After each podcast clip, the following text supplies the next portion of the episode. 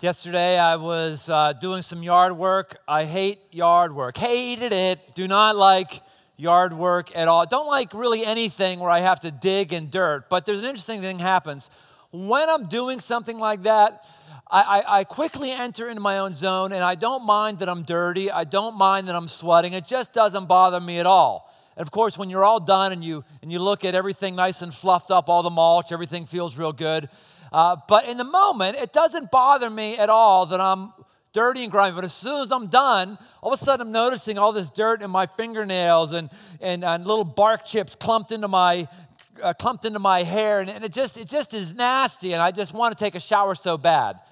This uh, in the physical world mirrors what happens in the spiritual world. Oftentimes we're doing these things that the Bible calls sin not just doing individual things that are sins, but actually living a life that's apart from the way that God has ordered our life, and therefore we are in a condition called sin. And yet, when we're in it, we're with other people who are doing the same things, whatever those things are, or not doing the things that Jesus would do. When we're in the midst of that whole lifestyle, whether it's greed or whether it's uh, uh, sex with people we're not married to or whether it's jealousy or whether it's gossip or whether it's, uh, it's, it's endless fury, fearing and worrying or whatever these things are we, we, we, we think it's normal. We don't even notice. But then when we get our spiritual senses about us we say oh my goodness what have i become? What did i just do? What is going on in me? And we have this natural desire to just wash ourselves to get rid of things. We're going to do something today that is one of the most ancient things that exists on our planet. Ancient things tap into something deep inside of us. I don't know if you've ever seen this tree in South Carolina. This is the, uh, one of the oldest living things anywhere, maybe the oldest thing living anywhere for all I know. This tree, uh, they believe, started to sprout in 507 AD. They were 1,500 years old. The circumference of this, of this pin oak trunk is 25 feet. I mean, when I'm around something that's this old, there's just sort of this reverence, this, mm, you know, if, if you know, we talk about if walls could talk, if trees could talk. What is this tree seen in 1,500 years? This tree was around during the Roman Empire, which was the arch nemesis of the, of, of the advancement of, of, of the message of Jesus. This, this tree has been around through the uh, end of the Roman Empire. It's been around through the Renaissance, through the Enlightenment, through the scientific revolution, through the American Revolution, through the Industrial Revolution, through the Technological Revolution. It just keeps going. Things that are ancient, that have been around for a, a while, strike a chord deep inside of us. It's, it's instinctual. One of the most ancient, powerful things that's ever happened is when God gets a hold of a life and the Spirit enters a life. The Holy Spirit enters a life. And what people have been doing for generation after generation after generation is undergoing the sacrament, the sacred rite of baptism. It's been around for a long, long time.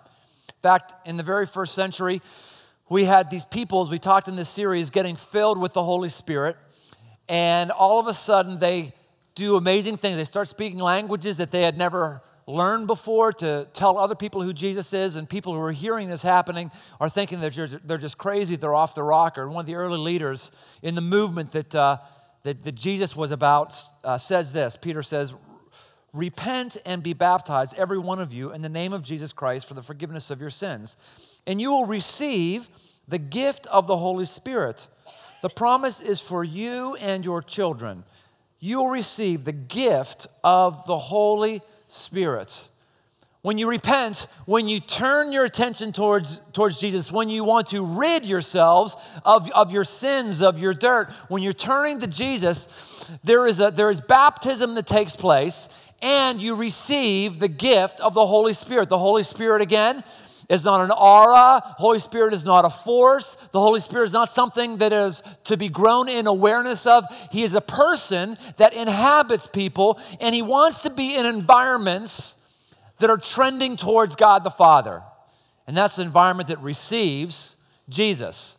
So then what happens again in the book of Acts, chapter 10, another time when somebody is baptized, it says this while Peter was still speaking these words, the Holy Spirit came on all who heard the message.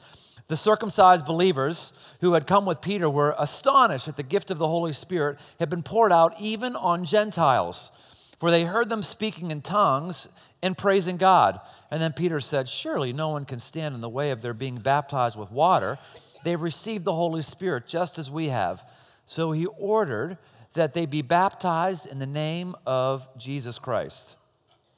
There was a massive division in the first century, in many ways still is today. The division of, of, of Jews, God's original chosen people, and then everybody else, Gentiles. Jesus was a Jew, came primarily in the early stages of the faith, really trying to help Jewish people see that He is God, He is the Messiah. And there's this this combative relationship that even in the first century existed between Jews and Gentiles, even people who had received the Spirit, people who were followers of Christ who were Jews, and everybody else. It was this, it was this antagonism that's sort of like East versus West, you know?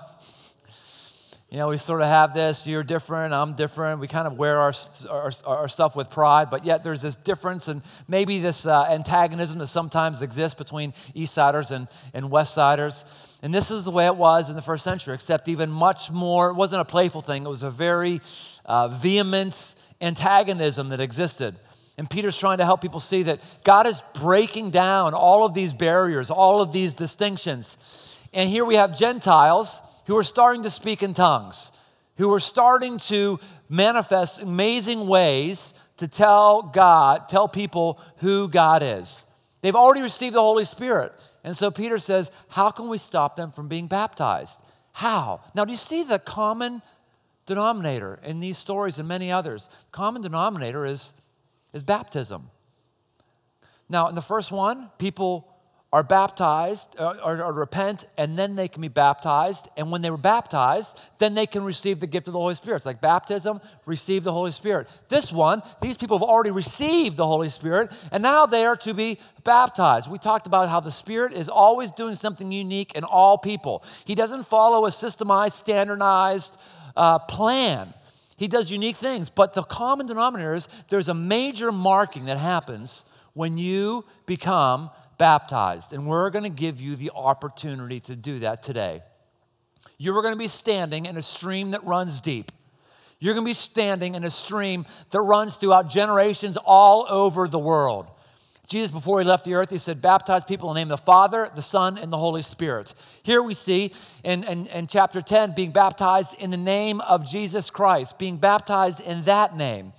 Eh, some people who are real religious and real anal get really excited about saying the exact thing when someone's baptized. Either I baptize you in the name of Jesus or I baptize you in the name of the Father, Son, and the Holy Spirit. God doesn't care which one you'd say. What is being said here is you're not to be, you're to be baptized in the proper identity of who God is. This is not a spiritual thing that spiritual people like to do. It's not a refresher course that people like to do that remember something happened a long, long time ago. It's not a step that people do to, to have a spiritual experience. This is when you receive the identity of Jesus, the identity of, of who He is God in three persons God the Father, God the Son, and God the Holy Spirit. And when you have the opportunity to stand in a stream that's gone over the globe, you want to take a hold of that. In the book of Acts, chapter 8, one more example of this is when there was a high governing official. He's also called a eunuch in uh, the book of Acts, chapter 8. High governing officials uh, would oftentimes have to be castrated so they weren't a threat to the higher authorities and, and, and having a coup over the government because they wouldn't do a coup if they couldn't. Um, if they couldn't pass on their seed and start their own dynasty, if you will. Yeah, that was the price of climbing the ladder. You didn't really want to get promotions back then, I guess. And this, uh, this, this, this eunuch is, is reading the Bible and, and things are starting to speak to him and he's starting to come alive spiritually. And another follower of Christ, his name is Philip, comes along and helps him understand what's happening. And here's what it says As they traveled along the road, they came to some water, and the eunuch said, Look, here's water. What can stand in the way of my being baptized? And he gave orders to stop the chariot. Then both Philip and the eunuch went down into the water and Philip baptized him. This powerful, rich person, so rich and so powerful, he has chariots. Okay, Jesus doesn't just come for the poor, he also comes for the rich. Is, is, is, is, is gripped and says, Right now, I see water right here, right here, here's water. What can stop me right now from being baptized? And Philip says, Nothing. Let's do it. Absolutely nothing. You're going to have the opportunity to be baptized today. Let me tell you um, uh, what this is about. This is about being put down underwater. And when you're put down underwater, you're likening yourself to Jesus who was placed in the grave. You're going into the grave. And as you come up out of the water, it's as if you leave your dirt, leave your old self behind. You come back with power. It's like you're raised and you have a new identity. Some of us have already received this identity. You received the Holy Spirit, but this is something that you have never done. And perhaps you've never done it, and it's a sign of why the Spirit seems to not be full inside of you because you don't want to do something that is embarrassing. You don't want to do something that would be uncomfortable. You don't want to do something. Well, yes, these are difficult things. But God wants to know do you want me or do you want your ego? Which is it that you want? Some of us have never done this before. Perhaps you have as a, have as a baby, and that's cool. Nothing wrong with that. We baptize infants around here. We'll also dedicate, dedicate infants if that's what parent, parents want to do. There's, there's a place for rites like that. But this is something when you, in and of your own mind, in and of your own volition, you decide that you're going to declare yourself. Last night we had a woman who uh, was from China, been in the United States for about a year and a half now, started coming to Crossroads, had absolutely no spiritual background, no religious background at all, coming from a communist country. And, um, and she came to know who Jesus was by learning English by reading the Bible. And she, uh, she came to know Christ here in the midst of one of our community groups. And, and she was really squirrely about uh, being interviewed afterwards because if word gets back to China, she's on her way back, if word gets back to China, there are major, major consequences for her in China for having received Jesus in the way in which she operates. But yet she declared herself, and I put a microphone in front of her face, she declared herself, and this is what used to happen in the first century. People would say, It's not about my comfort, I want more of God. That's what I want. And if it means that I die, that's fine. I want God. I want a filling. I want the possibility of a filling. That's what this is today. If you've never done this before, if you've done this before and you said, oh, I just need a little touch up, no, this is not for you. If you're a little kid right here and your mom's saying, hey, this would be a great Mother's Day present, why don't you go do that for me? No, not a good idea. don't, uh, don't, don't do that. This is for people who right now are ready to receive Jesus, and there may be a feeling that comes afterwards, or maybe it's been in process. Or this is for people who have received Jesus, but your heart's been hardened to this ancient rite that every committed follower of Christ goes through. We have everything thought through. If you're thinking, oh no, I came in white, and I don't want any wet t shirt contest, no worries. We have black t shirts, scads of them back there. We're going to take, you're wondering about yourself and what happened. We have that. We have every system taken care of to remove the barrier for you. For some of us, this is going to be a moment of feeling. It's going to be something special. We're going to mark ourselves right now. God, as we, uh, as we think through this process for ourselves and for other people. I pray that you would, you would give us clarity and you would also help us be in touch with our own motives and why we're thinking the things that we're thinking. Thank you for giving us the opportunity to be part of an ancient holy act that we get to witness and some of us be part of. Thank you for moments like this.